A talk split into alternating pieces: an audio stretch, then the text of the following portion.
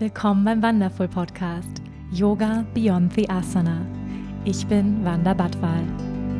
Ich freue mich, gemeinsam mit dir die faszinierende Welt des Yoga, der Spiritualität und persönlichen Weiterentwicklung zu entdecken, zu hören und zu erfahren, wie wir mehr Liebe, Balance und Erfüllung in unserem täglichen Leben integrieren können. Schön, dass du hier bist.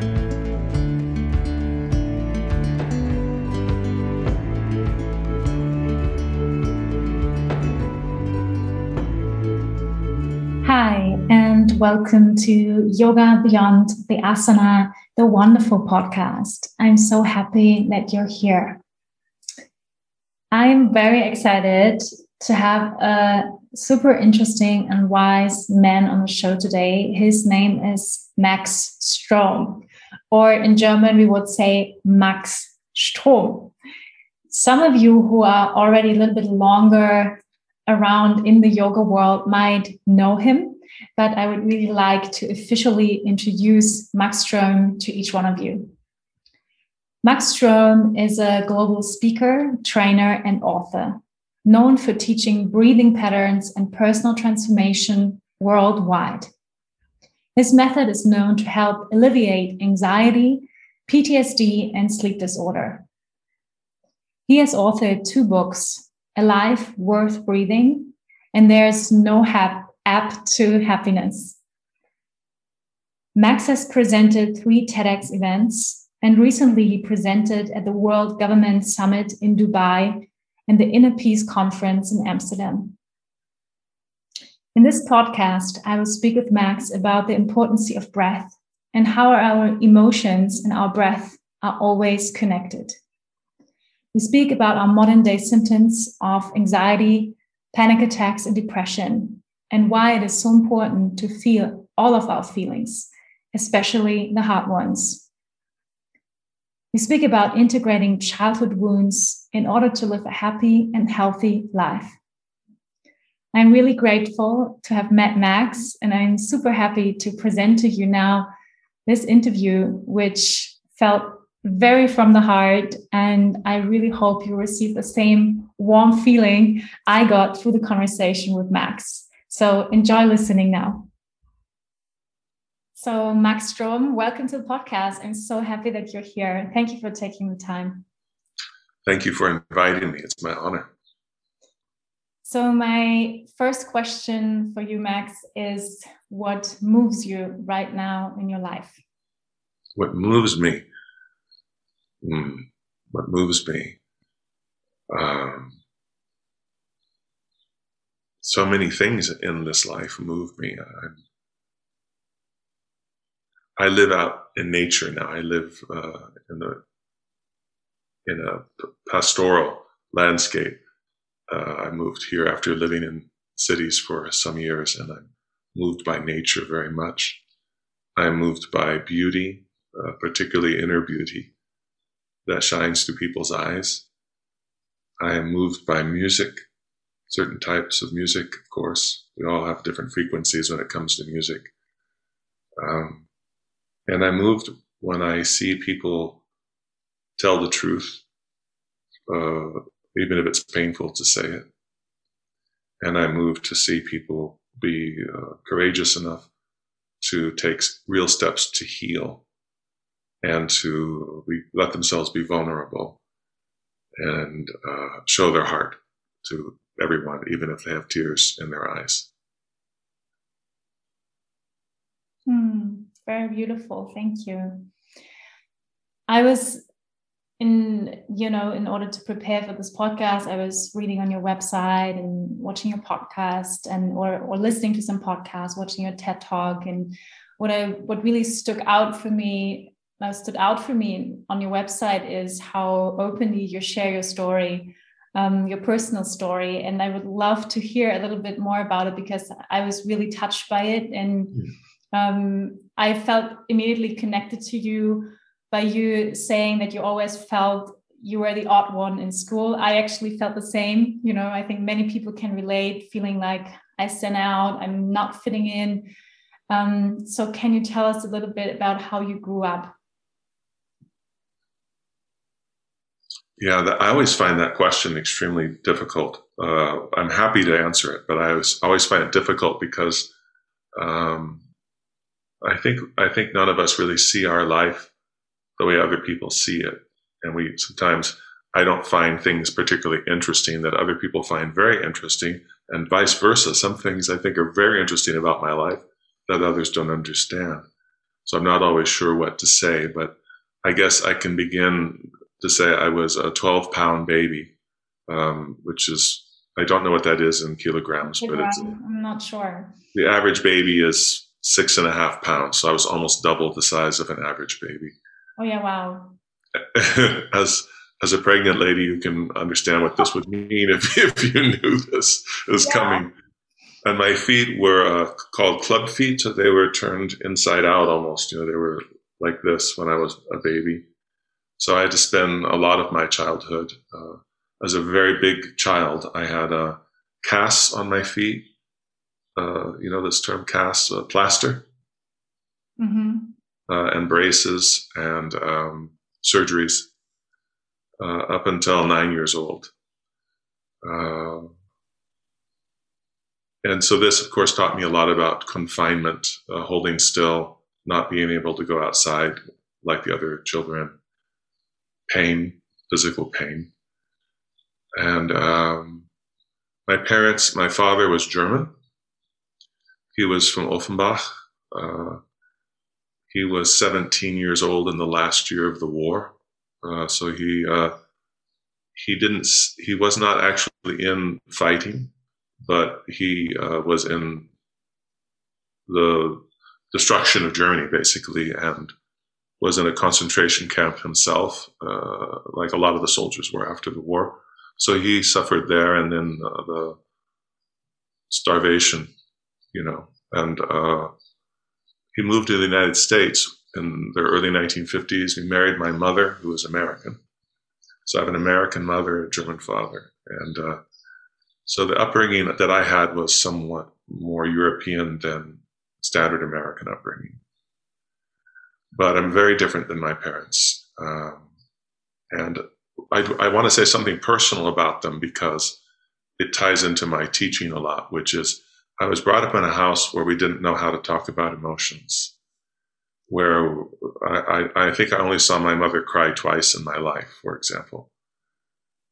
And um, so I, I, t- I learned the same thing that if I felt pain or shame or fear or anger, that to push it down and I had no idea how to express it or to talk about uncomfortable things. This is also an important part of my upbringing, which I had to overcome, and I'm still overcoming.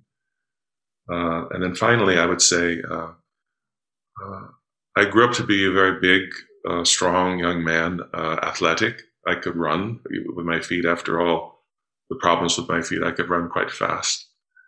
And I played American style football in school and I was very good at it. And people praised me for being very strong and very athletic.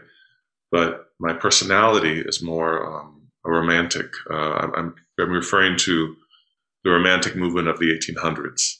You know, so uh, uh, music, poetry, philosophy is what I was interested in. So my personality didn't fit the stereotype of what people saw me as. And uh, and at age 15, I started to study uh, comparative uh, psychology, philosophy, poetry, uh, college level comparative uh, philosophies, and religion. And I just read all the time uh, when I wasn't doing everything else. So I have, uh, I started very early asking, what is life? Why is life? What happens after we die? I started meditating at age 16, Qigong at age 18, I didn't discover Hatha Yoga until um, 1991, until I was 35 years old. So I started late with Hatha Yoga, but I already had a background in breathing and Qigong and meditation. Hmm. That's the very short version of my so, so far little yeah. life. Thank you for for bringing that together. I know it's really hard to bring a, this long life, um, yeah, to to bring it to the point.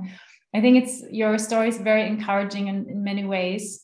Um, so one question that arose for me was when you because i think many people can relate you know um, maybe perceiving differently um, being super sensitive being interested in you know the big questions of life in an early age having connection to the spiritual world mm-hmm. so if you could travel back um, to your young age one that felt you know a little bit left out or not fitting in what would you tell that boy moving back from from now?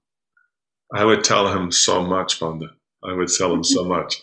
I would have to sit him down and say to trust yourself more.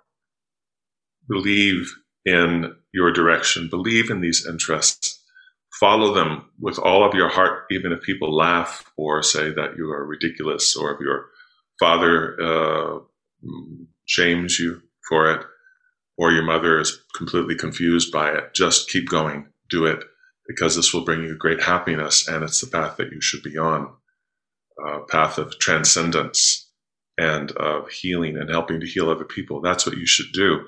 And you're going to be so glad that you did, that you're going to be so fulfilled by it. It'll bring you such meaning. Don't hesitate at all. This is what I would say. The first thing I would say. So, first, you took another path. You said you started your yoga teaching career at age 35. Um, so, I think also that is very encouraging because I think many people these days think they have to be super young to become a yoga teacher, super yes, flexible, right? right? Um, so before you took some other path, right? I, I read you were a singer in a band. You were very into music, screenwriting. Yes, I. Uh, uh, um,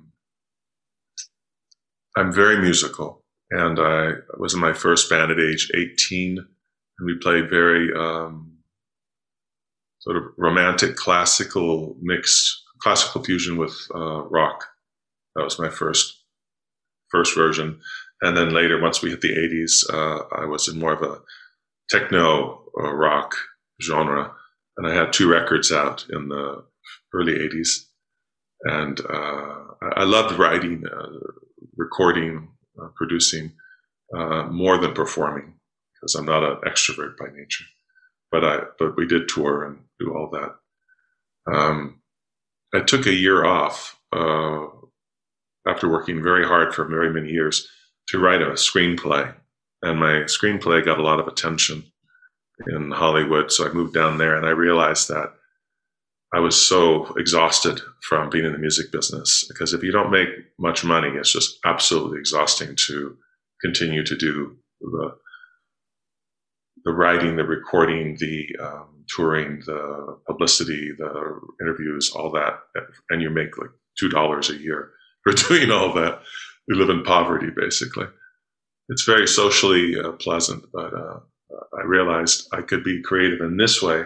Sit alone in a room with a typewriter. I started with a typewriter, not a computer, a typewriter. and uh, just in case some of your listeners don't know what that is, it's one that makes lots of noise tick, tick, tick, tick. And uh, I thought, God, comparatively, this is so much easier. I can just sit and write the screenplay. Uh, so I, I ended up for nine years writing movies. And I just completely changed. I went from one completely insecure uh, career to another one. And, uh, but I made a living doing it um, for a number of years. I learned a lot. I learned how to write, of course. And uh, I also learned that uh, the, um, the movie business is quite corrupt, uh, as the music business was. Not the part that I was in, but the the money part. And uh, once I started practicing yoga while I was a writer, I, I was very lucky, Wanda, in that I found a studio up the street from where I used to write every day from my apartment. And the studio was Yoga Works, which is uh, re- up till recently a 300 school chain. And this was the first one, and they only had one room when I started there. So this was like the epicenter of yoga in America in the early 90s. It was the absolute perfect place to be to learn yoga. Uh, Rod Stryker was teaching there, and uh, Erich Schiffmann, and um, uh, um, many other teachers that became very popular, like Brian Kest, Seane Corn. Uh, Seane Corn was a baby teacher at that point. Shiva Rea was there. And I started practicing there uh, every day, six days a week. And uh, then just a few years later, I stopped writing and started teaching. It became everything to me.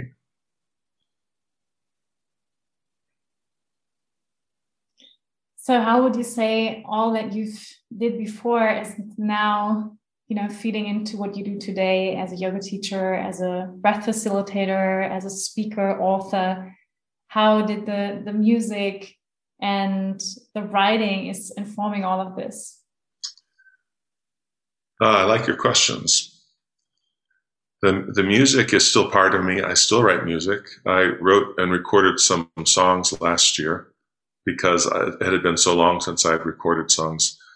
And I just wanted to do it out of love, out of uh, joy for me. I didn't even put them on the internet because I don't want to confuse people. You know, I don't want to introduce a whole other side of me because uh, I'm not trying to make my work about me. I, my work is about my students. It's all for them.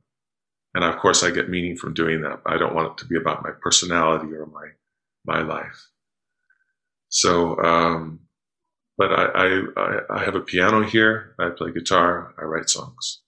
I love doing that. Um, and if you learn music, you learn about the, the feeling of um, emotion and the rhythm of it. And you, I have brought that into my class when I teach uh, movement. I can feel like a conductor in front of an orchestra, moving them all together in the right rhythm. And I can watch them and feel them. So I'm responding to them. It reminds me of I saw flamenco performance once, a Spanish flamenco, uh, the real the real deal with one time, and it just stunned me. And it, one of the things that stunned me, Wanda, was the guitar player was watching the dancer. The dancer wasn't listening to the guitar player and following. The guitar player followed the dancer. The dancer was the conductor. And he would stare at her. And as she would speed up, he would speed up. As she would slow down, he would slow down. I thought, wow, it's a totally different point of view. But teaching a yoga class is more like that to me. So the students are the dancers. Uh, in a way, they're the conductor, and I respond to them. Uh, in terms of writing, of course, uh, as you know, writing a book is very hard. Uh, I've written two of them, and I'm in the middle of my third one now. Um, so I wrote 15 screenplays. And so that gave me the discipline of a writer. I have no problem sitting down and writing. I never have writer's block. But a screenplay is always a story. And what I'm writing now, as you are, is first person and it's a very different format. So it's been a struggle to learn how to not teach in a story format, but as one voice for every chapter. So it's it's been difficult to change, but still the the many years of writing film has helped me completely. It's it's all come together, I suppose. Now I'm 64 years old now, and uh, and everything that I've done before contributes even when I used to work for a bricklayer, a mason, I forget what you call that in German. I used to know the German word for it. Say again the word. The the, the people who take bricks and make buildings. Um. Yeah, a Maurer. Maybe? Yeah, Maurer. genau. so I used to do this work for one year. Wow, it's hard work. That was it's very hard work outside every day, but what I learned there from that man, I still use in my work and everything I do. It's amazing. A preparation. You have to be totally prepared and know exactly what you're going to do. Because if you make a mistake in that work, you have to get a jackhammer to, to, to break it apart. That's, that's how you have to deal with a mistake. You can't make mistakes. So it's actually extremely precise and high stress work. Mm. Uh, so everything I think we do in our early life can contribute to what we do now, even if it seems unrelated. It really isn't. Nothing is unrelated. I 100% agree. And I also ask you this question because I know that especially young people in this day of age where you have seemingly impossible poss- uh, no no infinite possibilities what you can do like for for life i think it's super encouraging to hear that there's no wrong path you know that it's not like you have to know exactly from going out of school what you have to do and you can take no. turns right? Yes. Yes i think it's actually quite sad that that a young person is expected to know at age 18 what they're going to do the rest of their life. I think it's almost cruel to ask someone to, to predict this right. uh, and i think it would be better if everybody left school around 12 um, around 18 and took one or two years off and and and worked with their hands. I think everybody should work with their hands, like in the fields or a factory or with bricks or building every day. You should, everybody needs to know what that is like. It's because uh, for the entire history of the human race, we went outside every day and worked with our hands in some way, and um, and people should travel so they understand other versions of human life that exist right now around us. So we don't just think America, for example, is the only way to live. Yeah, I couldn't agree more. It's so important to to reconnect to nature and to the human this planet, right? On, on yes. so many different levels. So um you wrote a book, your first book was was about breath you gave an amazing TED talk about breath. Now you're writing again about breath. So tell us a little bit how did you get into breath through yoga and what was for you because many people teaching yoga but not focusing on the breath, right? So what why what was it for you about the breath that really where you said this is my topic? I was first introduced with breath, uh, excuse me, to breath work through Qigong. I had a very good Qigong teacher. And one of the things that's different about Qigong from yoga is most yoga breath is done seated, except, of course, the ocean breathing or ujjayi breathing done standing, standing postures. In Qigong, most of the breathing is done moving, uh, or at least moving the arms. Sometimes the legs are still, but the arms move. And so I was introduced through this is real vinyasa, is moving with breath, letting the breath lead the movement. And it used to put me in an altered state every time I did it, a positive altered state. So I learned the value of here and also um, to work with physical pain in my own body from broken bones. I broke some bones later, uh, my late teens, and um, I'm skipping over this long story. But anyway, I learned how to control pain with my breath. That's quite useful, as every pregnant woman knows. That's why they're, they're using. It's actually yeah. like it, where you just uh, talking about it. Um, it's actually something I want to share. Is I'm, I'm right now re- reading a book about hypnobirthing. You know, hypnobirthing, and it's basically they speaking about techniques from yoga in there using while giving birth. So what I'm reading there is actually nothing really new to me, you know. So, yeah. um, which I was like, wow. Um, I mean, it's it's I think yoga is an amazing, amazing uh, tool or breath work to have in order to give birth, right? So, um, yeah, but it's I mean it's it's very very similar. Like everything they they say in hypnobirthing is very similar to what we do in yoga, actually. That's right. So, um, when I started practicing yoga every day, which again was later, I didn't begin practicing yoga till 35, on my 35th birthday. My girlfriend at that time took me to my first yoga class on my birthday. It was funny because she did it as a surprise and I was so disappointed when she told me. She goes, "Guess what? We're going to yoga class today." And I thought, I don't. I thought I don't want to go to a yoga class. Why would you do that to me on my birthday? but you know, what were your your assumptions about yoga? Uh, that it was a a guru based um, practice. That it was a cult based practice. Because the only yoga I had been exposed to was was actually that, where they wore a, the picture of the guru and a, a necklace. and had his picture on the front. And um, so I thought, all yoga was like that. Mm. Uh, and I wasn't interested in joining a cult, so I wasn't interested in going to yoga. But anyway, uh, it blew me away. My first class was just unbelievable how I felt for the next two or three days. So I started going back. And then I started practicing six days a week shortly after. And I felt everything change.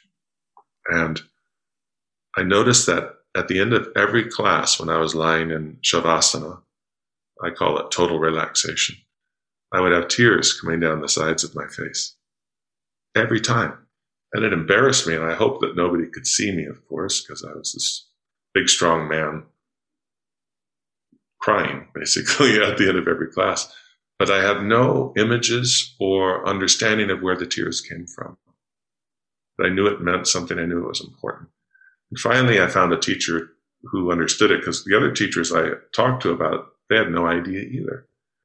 And um, the teacher I found that uh, helped me with this basically explained that they were old tears. They're from the past that were in my, the pain in my body from my surgeries, from my physical pain, from trauma, all the trauma I had had in my life. That's what was coming up. And this was amazing to me. And so I made even more of an effort to breathe well until I became a very good breather. Um, people would put their mat down next to me to try to learn how to breathe every day. And then when I started teaching officially, I became known as the breathing guy. Uh, I mean, not officially, just people would say, he'll make you breathe if you go to his class. You go to his class and everybody starts crying at the end. And, and the reason was because of the breathing. And so everyone else would have a similar experience where they would just lie down and you'd hear people quietly sobbing as the pain was released. So this, I knew I was on to something, but I had very little understanding of it. And I didn't really like, Wanda, to be frank, a lot of the yoga explanations for it. Because to me, sometimes yoga leaves out the psychological element of the human being. And so I had to learn uh, from other sources and from experience and from trial and error and innovation how to really help people with this. And this included inner child work, which I know you're familiar with. And uh, I mean, we could talk about this for hours, so I'll just leave it at that. That's how it started. And I'll wait for your other questions. or I'll just never stop talking about it. Yeah, thank you for sharing. Um, especially, you know, that so much tears came out in the beginning when you started yoga, because that's actually one of the most frequent question I I got asked yes. as a yoga teacher is like, why am I crying in in yoga class? Is that normal?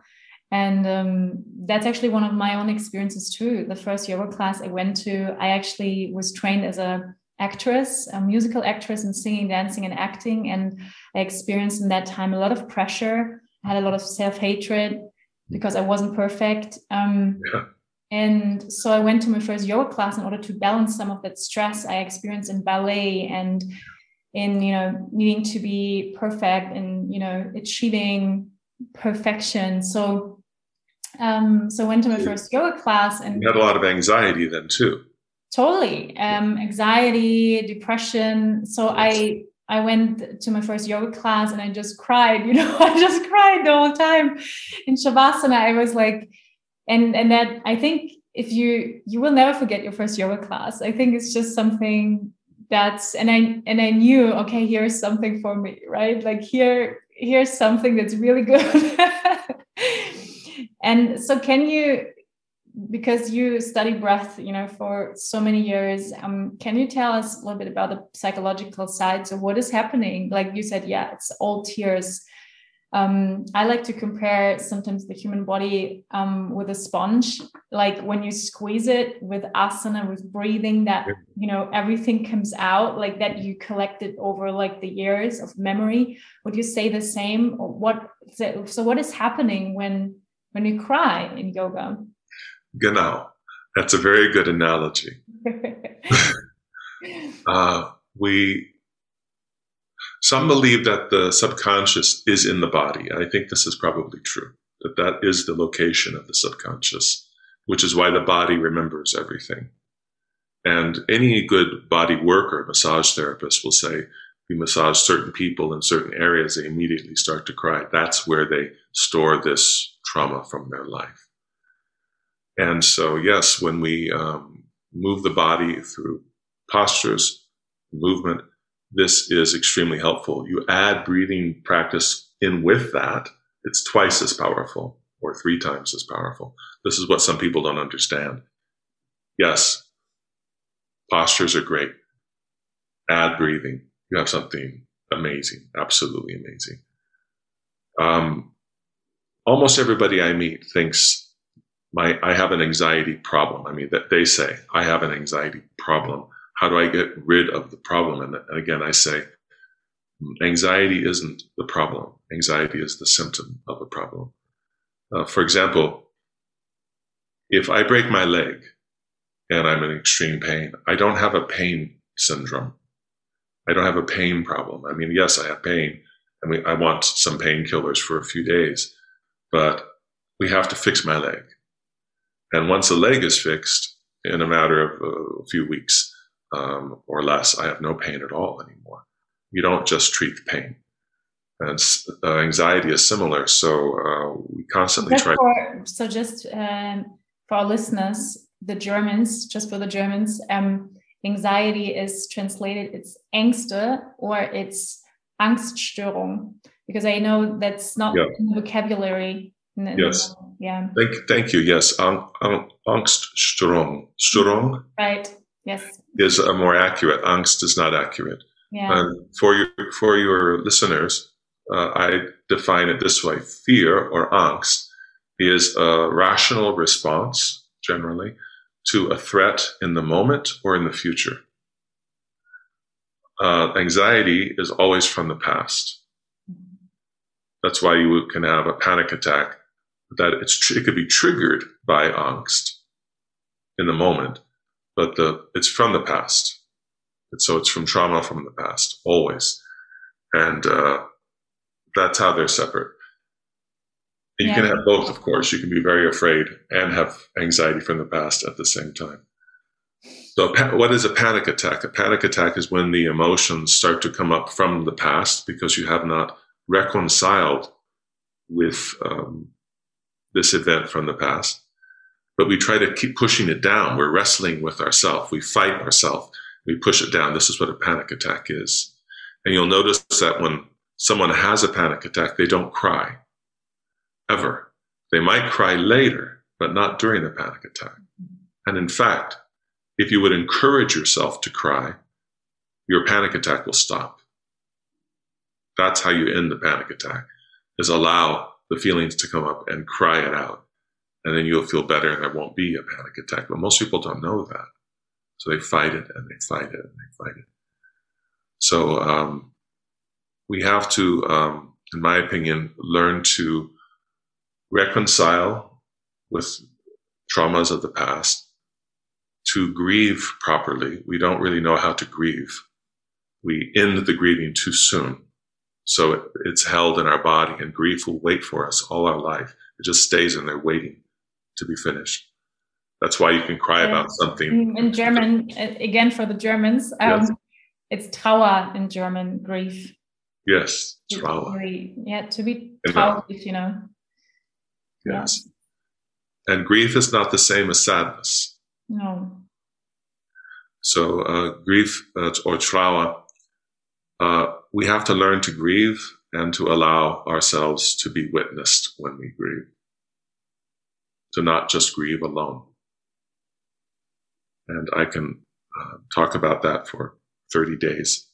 so, so I will stop there and go, please continue. No, thank you so much for bringing these these so important topics to the table. These very vulnerable topics, you know, of anxiety, of grief, of um, depression. Yeah.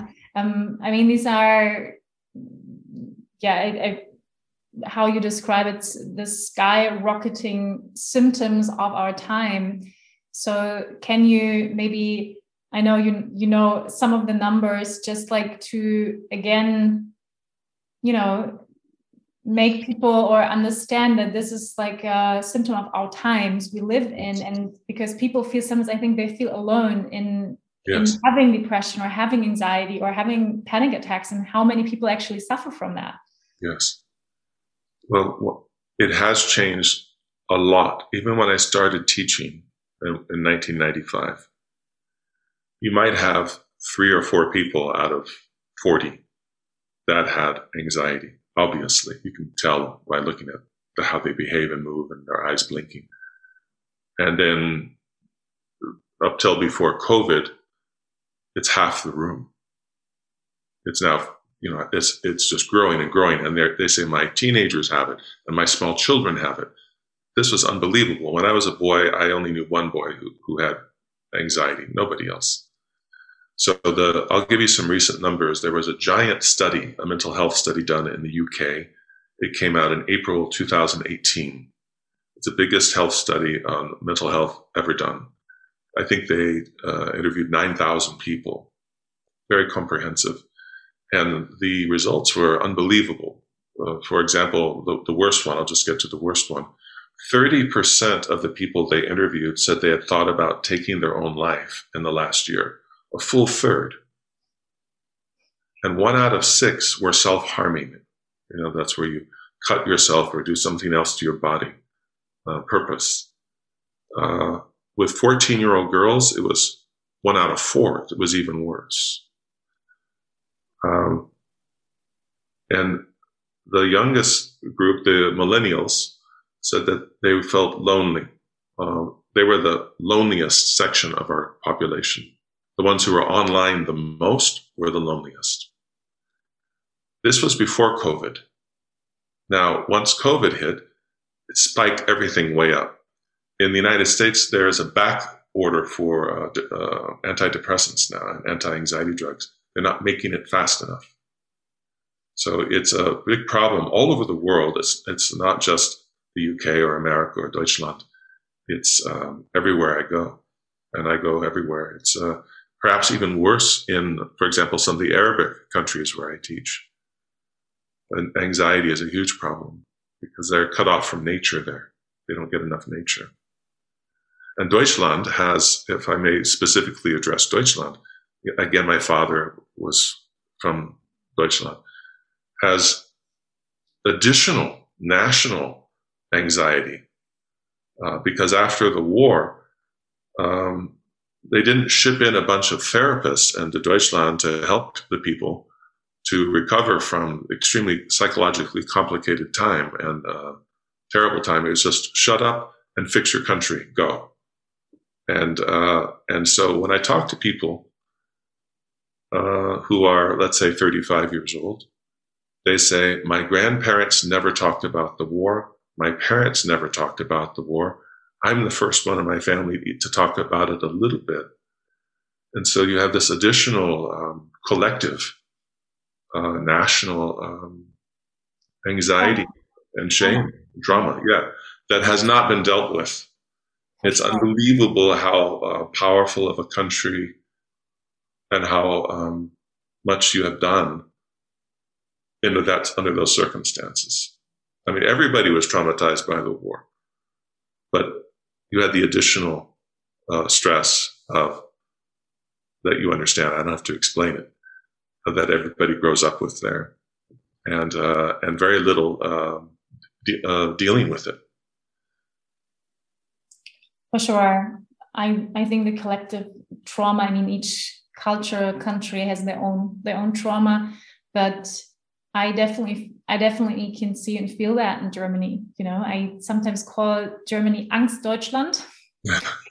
I know people won't like it if I do that, but um, I can feel there's a, a, feeling of angst and guilt, you know, which is an underlying current. It's not, you know, it's not very on the superficial level, but it's like you're not supposed to be proud to be German. Yes. You know, that's like nothing you should be ever like I'm German, be proud of, you know, because of our history.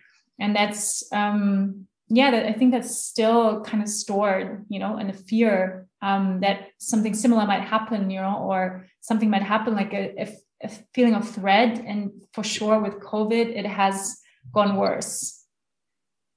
You know, the, the fear in general, for yes. sure, and of, of feeling threatened in a way. And um, yeah, so so let us. I mean, of course, COVID is here and um, it, it's still there. Um, we don't know how how long still, but but we have to deal with it. And um, so, can you tell us the relation between breath and curing even anxiety, depression, sleeping disorders, all the symptoms we have in our modern times?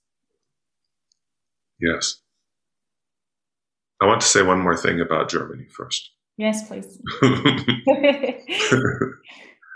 I just want to finish by saying, in my opinion, and the way I see it, is uh, German people are amazing and have been through so much. And I don't believe that anybody in the world is responsible for their grandparents, for anything that your grandparents or even your parents did. If, if my father or mother was a murderer, I'm not responsible for that. And we have to live our life and do the best we can in this world and uh, it's time to celebrate being German, in my opinion. yes, thank you so much for thank you so much for saying that. Yes, I 100% agree. And not only when the national soccer team is playing. That's right. Yes. That's the only time we're allowed to celebrate our Germanness. I know it's well, it's a start, I guess. yeah, it's a start. It's a start. Yeah, it's a start. Everyone should be proud of who they are. Uh, yeah, and where and their um, their culture, um, and no no hands are clean in this world. No. So, uh, okay, now when you what can we do about it on, about about this all? when, when we um, do breathing practices every day, it helps us from accumulating stress. It keeps us from gaining new anxiety if occasionally we do more uh, cathartic breathing, like, uh, do you know this word cathartic? Yes. Okay. What is the Deutsch word for that? Um, kathartisch or catharsis. Yeah, thank you. Yeah. Exactly so. So uh, when you do more cathartic breathing, this helps to access deeper the uh, subconscious, which includes memory, and the emotions that have been frozen, essentially, and the insight. The insight will come with it. So um, let, let, me say it this way. Let's say that um, uh, this man to my left here, this invisible man, uh, had a trauma when he was five years old. But he was told by his parents basically he's not allowed to cry, he's not allowed to feel anything you know, just shut up, stop crying, get over it. Um, if um, let me start this over again because I can actually use a true story. So I know a man, he's about my age, and after hearing me lecture, he came up to me and he said, Max, you've known me a long time, but I've never told you that I used to have a sister. And when I was eight years old and she was 12, I loved her more than anyone in the world. And she died. And after the funeral, my parents said, We will never speak of this again. That's how he was taught to grieve. You can grieve for one or two days and then you never even speak of it again, like she never existed. And so, if I may use a little bit of poetic language to describe this, uh, if you imagine emotion as water, uh, he froze it. So it's like he has frozen emotion in his chest, this ice chest. And we put this armor around our chest. And in this case, maybe perhaps made of ice, ice armor. Now, if I teach him how to breathe every day, that ice is going to start to melt. And the water will start to seep out of his eyes when he's lying in Shavasana at the end of his class.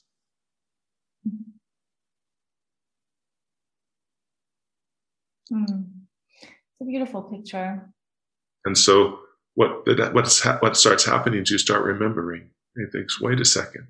I rem- I'm starting to remember my sister more now. Can I speak of her now? Because I've been told in my life. So now as an adult, I say, tell me about your sister. I'm going to sit here with you and I'm going to witness you cry and tell me about your sister, which you weren't allowed to do when you were eight. And when he does, he doesn't go back to the way he used to be. It, There's a change in him that's permanent. The grieving process has been allowed to go, to move forward again, like a truck that's been stuck in a ditch for 30, 50 years, and now it can move again. And once he completes the grieving process, his anxiety will be gone. Why do you think we are so afraid of grief? We're taught this. I think um, we're very we're very instinctive animals more than we would like to admit. I think we have a lot of instincts, social instincts, and one of them is uh, even if you grew up with parents who said it's all right to show your emotions, it's all right to cry if you, your heart is broken. But then you get to the schoolyard you're seven years old, eight years old, and you find out, no, no, I can't cry here. If I cry here in front of them, they make fun of me. They shame me. They shun me. They mob me. I know you have this term in Deutschland, mobbing. So you learn very quickly in school that it's not allowed to be vulnerable, to cry, to be afraid, to be afraid, especially if you're a boy. You're afraid. It's the biggest insult you can get. And so you're t- that's where you're taught. And then when you reach puberty, you start to disconnect from your parents. You start to connect to your little tribe, and their approval is everything. And you're you're terrified that you can be pushed out of this group at any moment. So we learn to suppress what is allowed, what is not allowed. To be cool, you have to be cool, or you're out and don't be afraid and don't be a baby. It's like we're still preparing for war all the time. There are, I'm not saying that everybody should walk around crying all the time. People ask me this Are you just saying I should just cry if I'm at work? I said, No, you have to, sometimes you have to suppress your emotions, no question. In an emergency, for example, suppress your emotions. But when the emergency is over, have your emotions. If you talk to soldiers who've been in battle, they will tell you privately that after the gunfight, they will cry. They don't talk about it so much, but they, they allow each other to cry. And then they button it back up again and proceed. But you have to grieve. The first thing we did, you're going to be a mama soon. The first thing your baby is going to do is it's going to inhale and then it's going to start crying. That's the first thing that a baby does. So this means it's genetically encoded behavior. When we're frightened or we uh, we want someone to come to us to help us, we cry involuntarily. And uh, yet we're taught as an adult don't cry. If you think you're going to cry, go into your other room and be alone and cry there. Don't let anybody see you. Don't be a burden on anybody. This is so dangerous. This is so crippling to us emotionally. Because the beautiful thing about sharing our tears with each other is that it builds strong bridges of friendship. We become closer. We start to trust each other totally. It's like I remember when I did this happened, she came. In one hour, she was there by my side. I can trust her 100%. I know who I can trust now after this crisis. Crisis reveals everyone around you. And so it should be bringing us together. And this is the most unfortunate thing about COVID is that we're told to stay apart during this crisis. And we're told to cover half of our face so we can't even see the expression of the mouth of the other person that is trying to talk to us. So it's double double tragedy with this crisis. Yeah, thank you for for speaking about this. And I think it's so important that we understand the relation between suppressing our emotions that are so-called, you know, negative emotions as we label them in our dual world of good and bad and we are not aware of what long-term um, disease can happen from really suppressing yes. yeah grief anger and all these negative emotions and how they come out another way right in form of disease or anxiety or depression and yeah. really understand this connection between our mental health and the physical health and i think it's still not yet really understood um, how important it's actually for our overall health genau You know, I, I, recently spoke at the Inner Peace Conference here in Amsterdam. It's this beautiful event that happens each year, well, before COVID. And so I was speaking in a, this beautiful church in Amsterdam, this medieval church. There were about 400 people there, and I was talking about this subject. I wanted to share this with you. Um, I said, uh, well, first we have to define uh, CPR. What, what do you call CPR in, in Deutsch? CPR. Heart, you know, the heart massage. If someone has a heart attack and um, missing it right now. There's, I know there's a there's a term, but I I don't remember it right now. Okay, so for your audience, CPR is what you learn to do if someone's heart stops, and you you get down on your knees and you massage their heart to make the blood move until the ambulance gets there. So we call this CPR in America. Okay, so I asked this group in Amsterdam, I said, please raise your hand if at some time in your life you learned CPR. 75% of the hands go up. So very good. Hands down now. Next question. Raise your hand if when you were a child or a young adult, you were taught how to deal with your own grief or the grief of others. One hand of 400 went up. So what this means to me is if someone's heart stops, we know what to do. If someone's heart breaks, we have no idea. We're totally ignorant. It's just really a matter of education. We've been offered no education on how to deal with crisis. Yet life is full of crises. We will have others, but we don't know what to do with them. Hmm. And breathing could be a start. yeah, breathing is one of the important pieces. It's not the only piece, as like I like to say, but it's a tremendous good start. First of all, to start to deal with your own past with whether it's national trauma, family trauma, uh, racial trauma, uh, and especially your personal trauma that you've had in this life.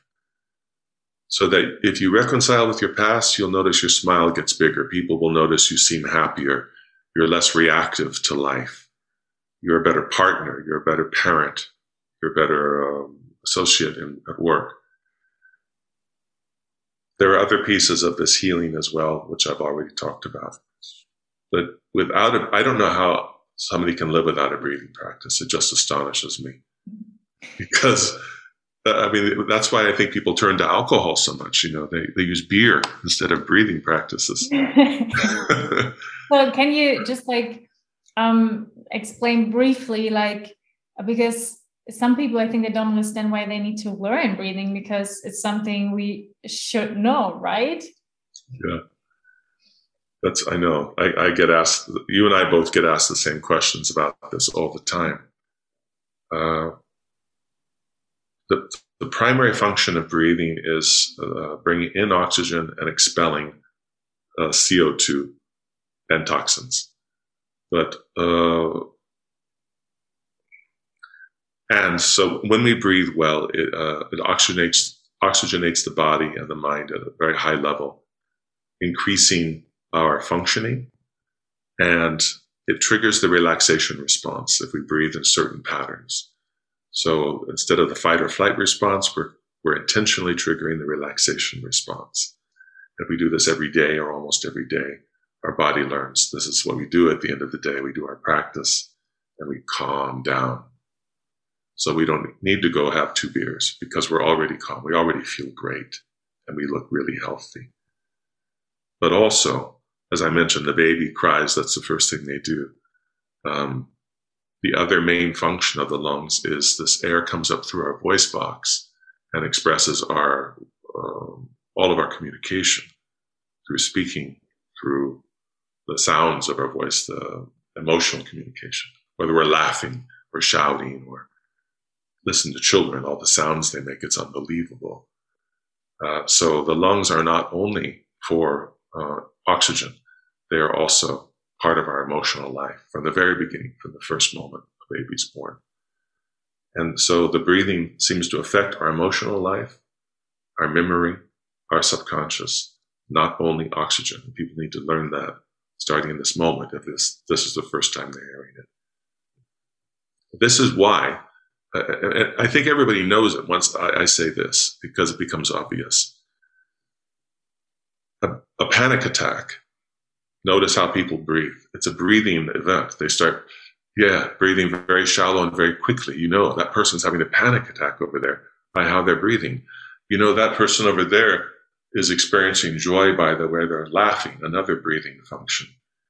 You know, that person over there, uh, oh, let's do this one. You're in a hotel and you can hear through the wall two people are making love because you can hear the way they're breathing. We know that there's, that's also a breathing event.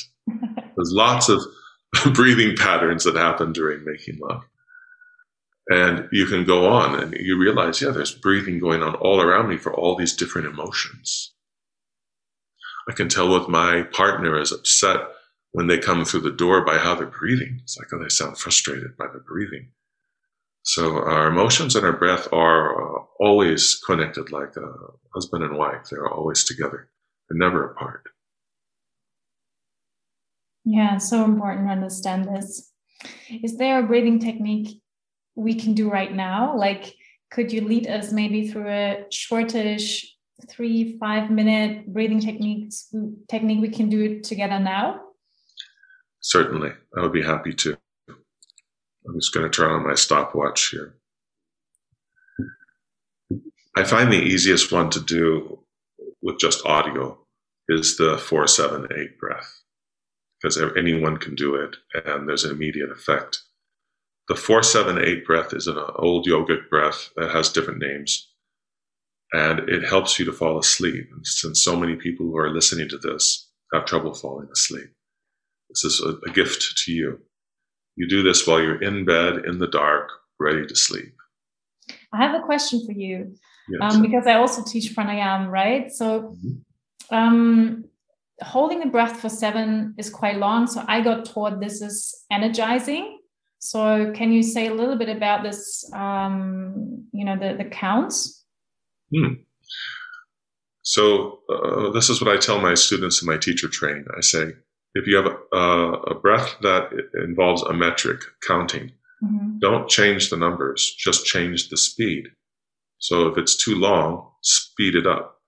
So instead of one, to, you know, that speed, go in your mind one, two, three, four, five, six, seven. There, it's shorter. But you, the intervals remain exactly the same four, seven, eight. So you can make it as slow or as fast as you want. The more advanced you become, the slower you make it. If you're new to it, you can do it pretty fast. I'm going to do it fairly quickly now, okay. assuming that people are trying this for the first time in their life. Sure. Let's do it. Okay.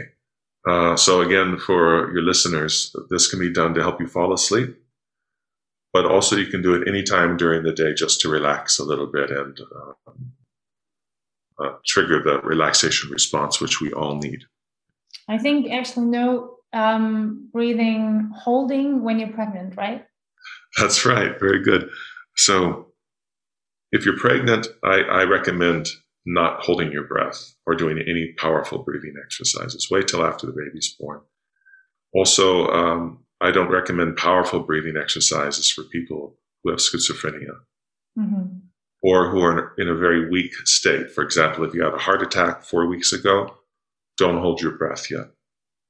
So if you're in a very weak and physical state, Uh, but if you're fairly healthy and you're not pregnant, let's go.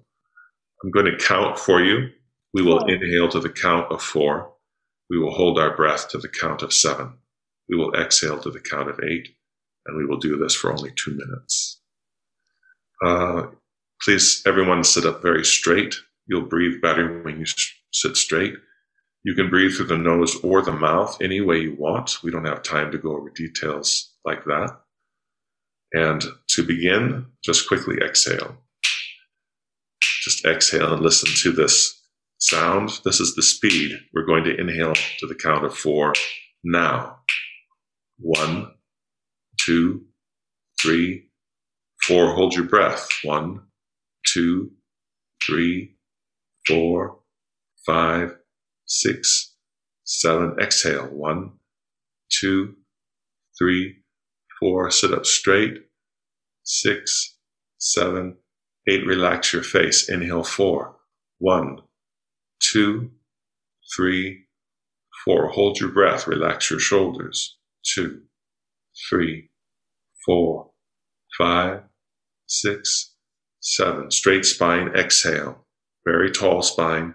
Three, four, five, six, seven, eight. Good. Inhale. One, two, three, four. Hold your breath. One, two, three, four, five, six, seven. Exhale. One, two, three, four, five, six, seven, eight. Inhale deeper this time. One, two, three, four. Hold your breath. One, two, three, four. Relax your shoulders.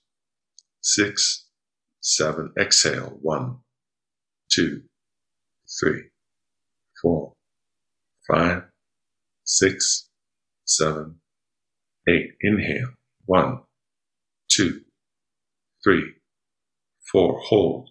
One, two, three, four, five, six, seven. Exhale. One, two, three, four, five, six, seven, eight.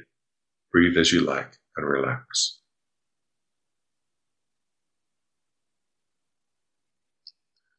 Notice how you feel physically and emotionally. You may just feel more relaxed and a little lightheaded. You may feel some emotions come up that you've been holding down for a long time.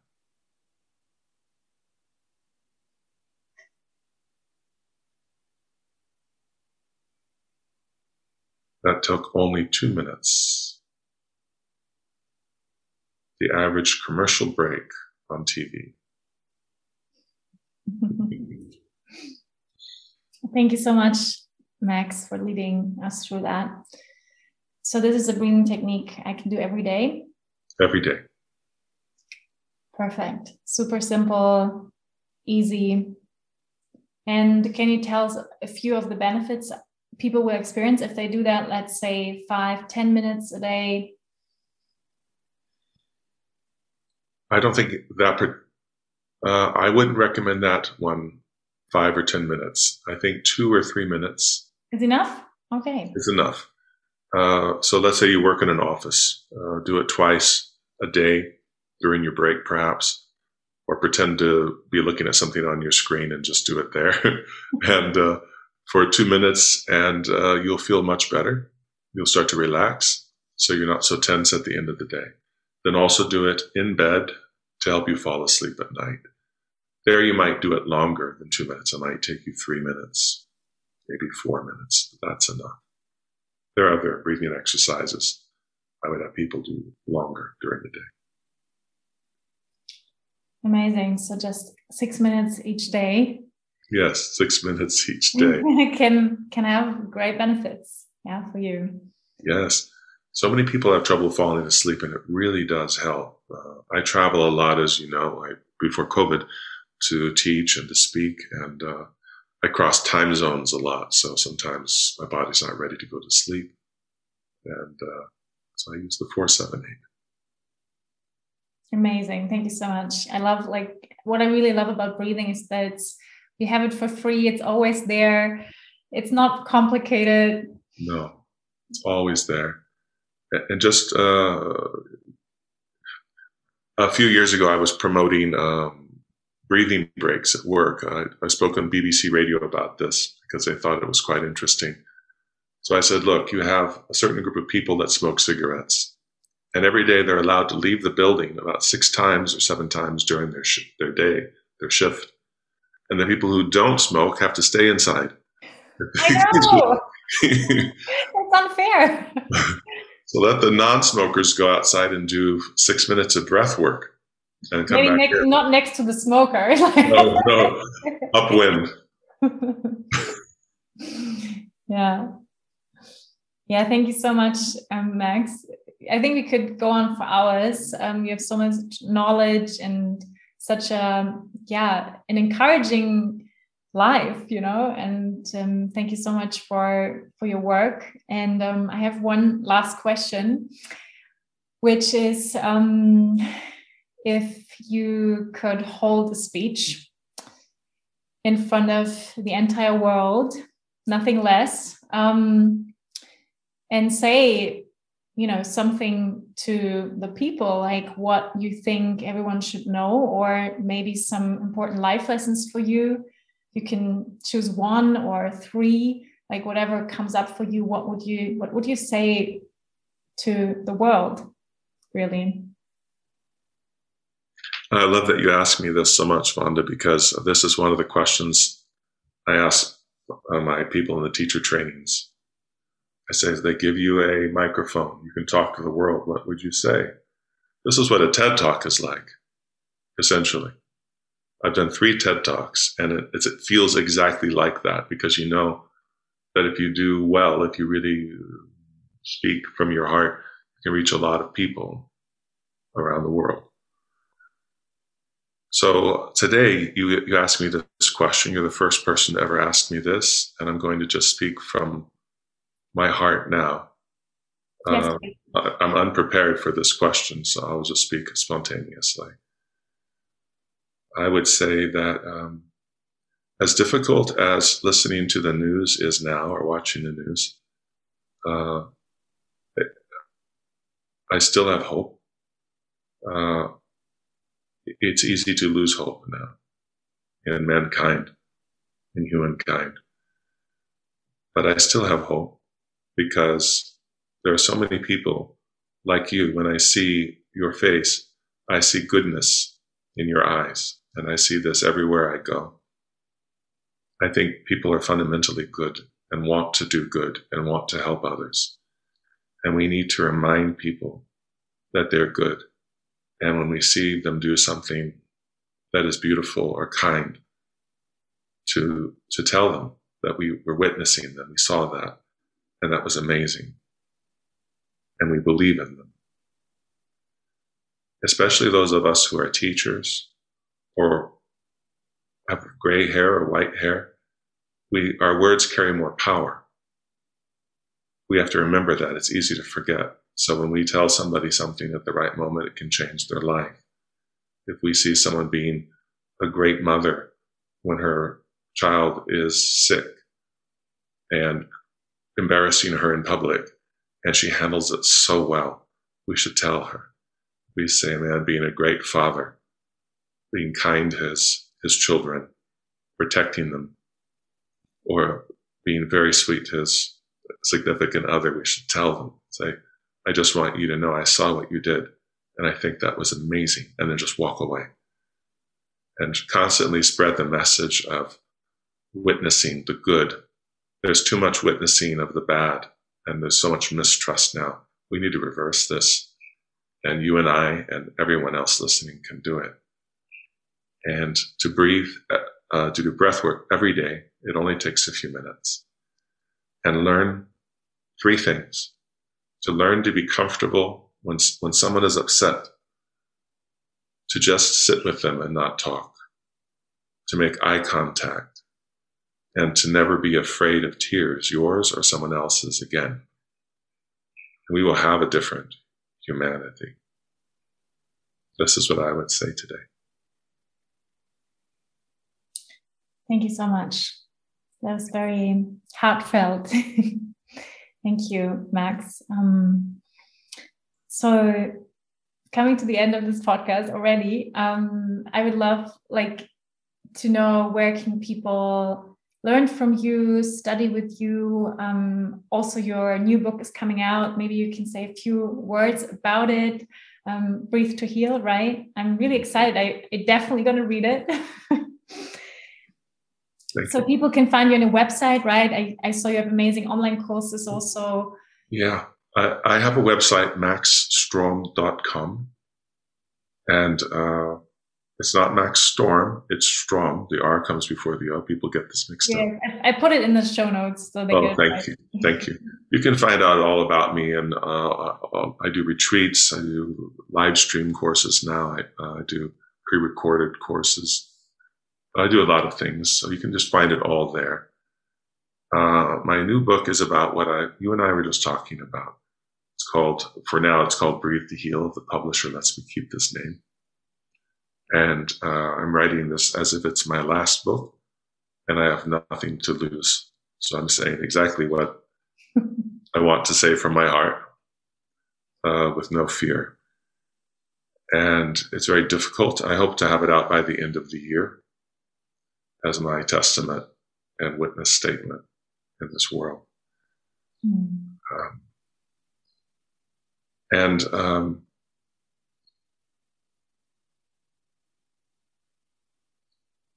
I think that's all. That's enough.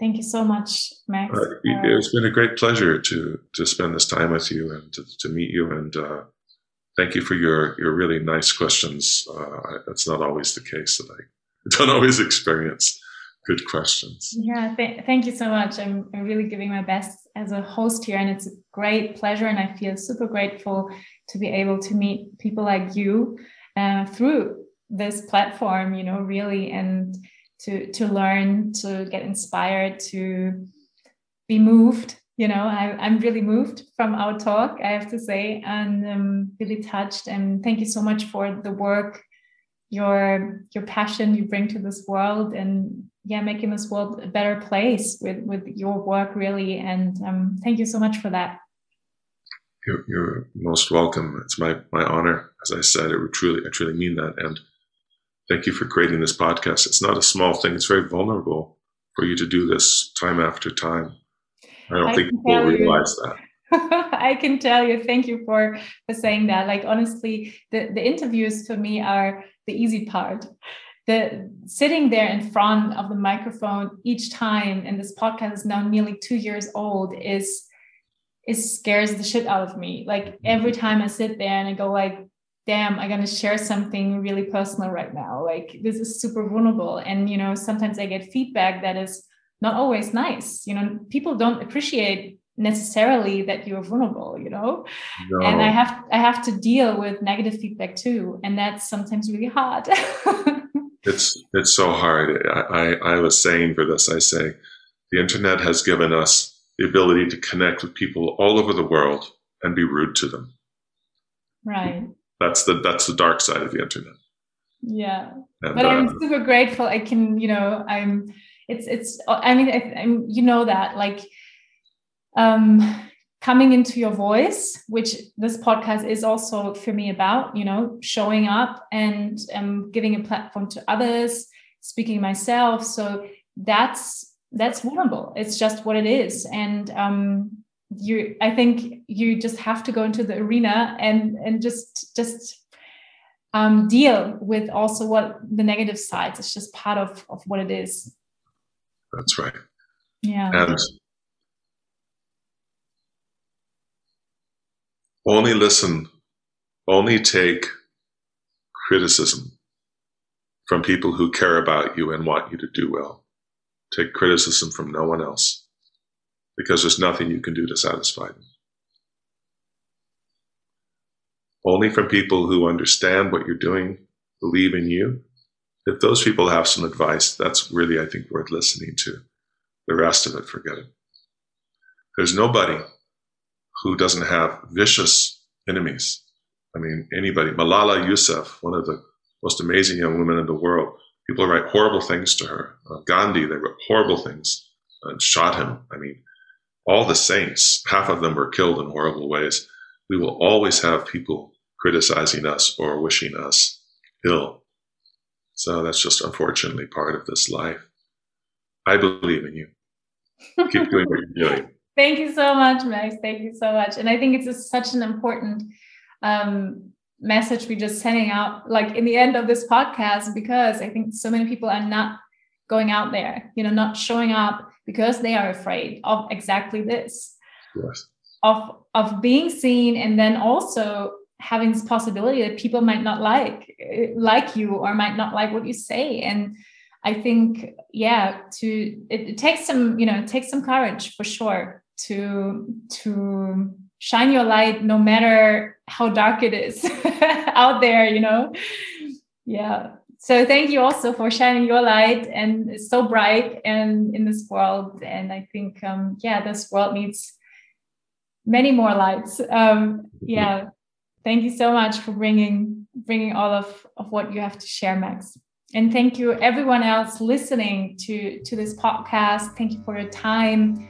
Thank you for um, believing in me in in this podcast. And yeah have a beautiful day everyone listening. Thank you so much 拜拜。